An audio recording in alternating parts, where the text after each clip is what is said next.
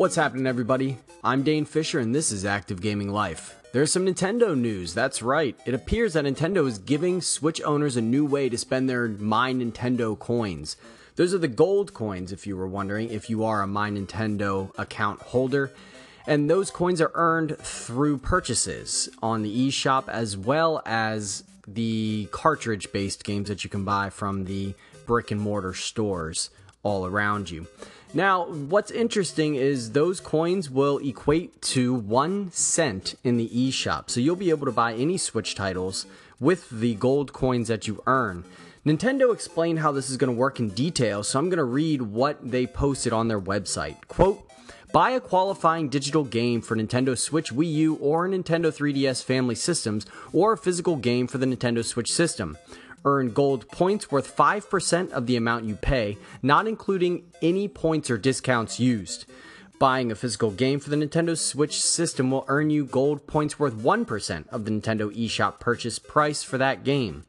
You can then redeem those points on your next eligible digital purchase, including games and DLC, for the Nintendo Switch system from Nintendo eShop or Nintendo.com.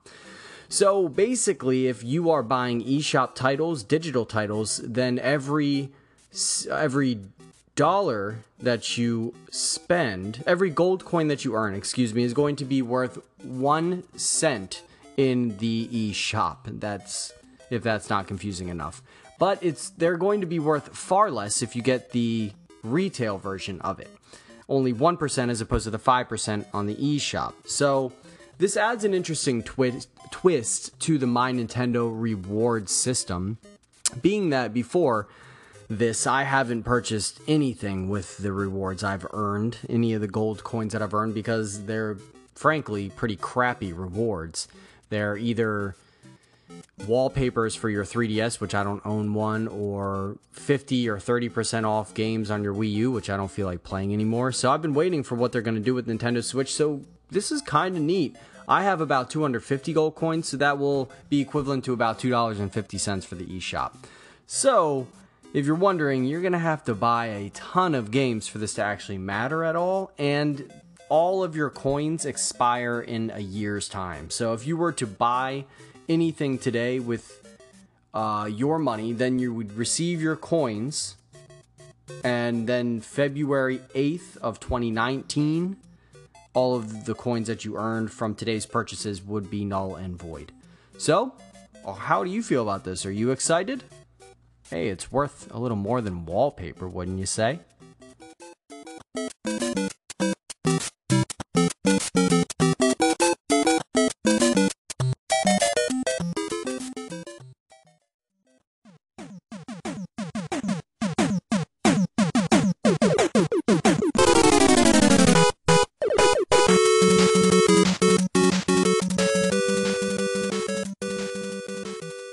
So, once again, in honor of Throwback Thursday, I have been playing a game from 2015 known as The Witcher 3 Wild Hunt.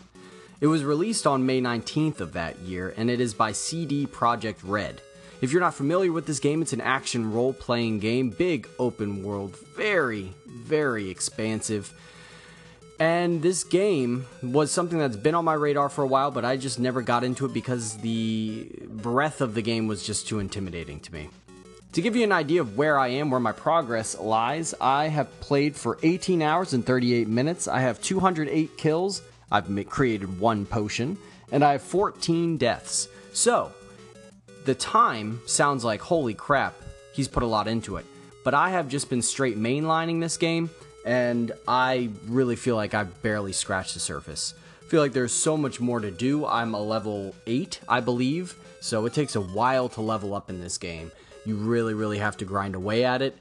And each main quest takes a good hour to complete just one part of it. So, and every main quest has multiple parts. I really just got to the first big turn in the story, which I won't spoil anything for those of you still looking to backlog this for yourself. The first thing I noticed was holy crap, is this game beautiful.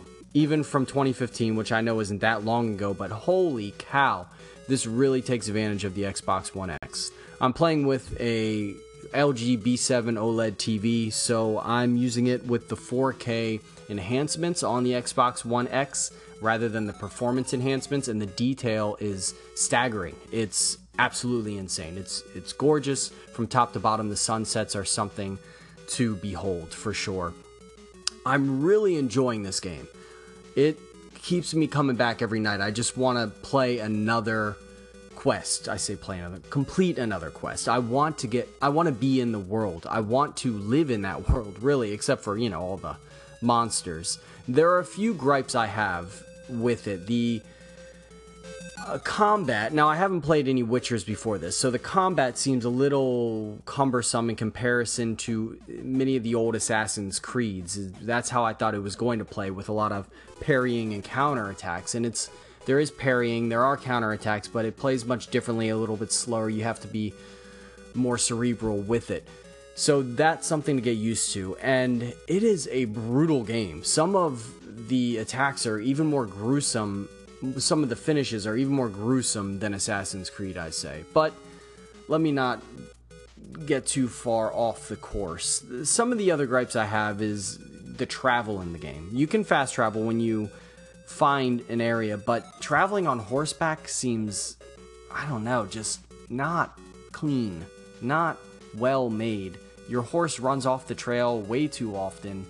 Uh, oftentimes, you can't have your horse step up the smallest little in- increase, like a step, like a curb. They won't go, or your horse roach will not go up it without having to jump and the jumping just seems so off and it's just kind of hard to control. So I would definitely put that as a con, but otherwise, this game is absolutely amazing. The inventory system is very well made, very well done. It's so engrossing that I barely even know what the hell I'm doing in there at this point, 19 hours in almost.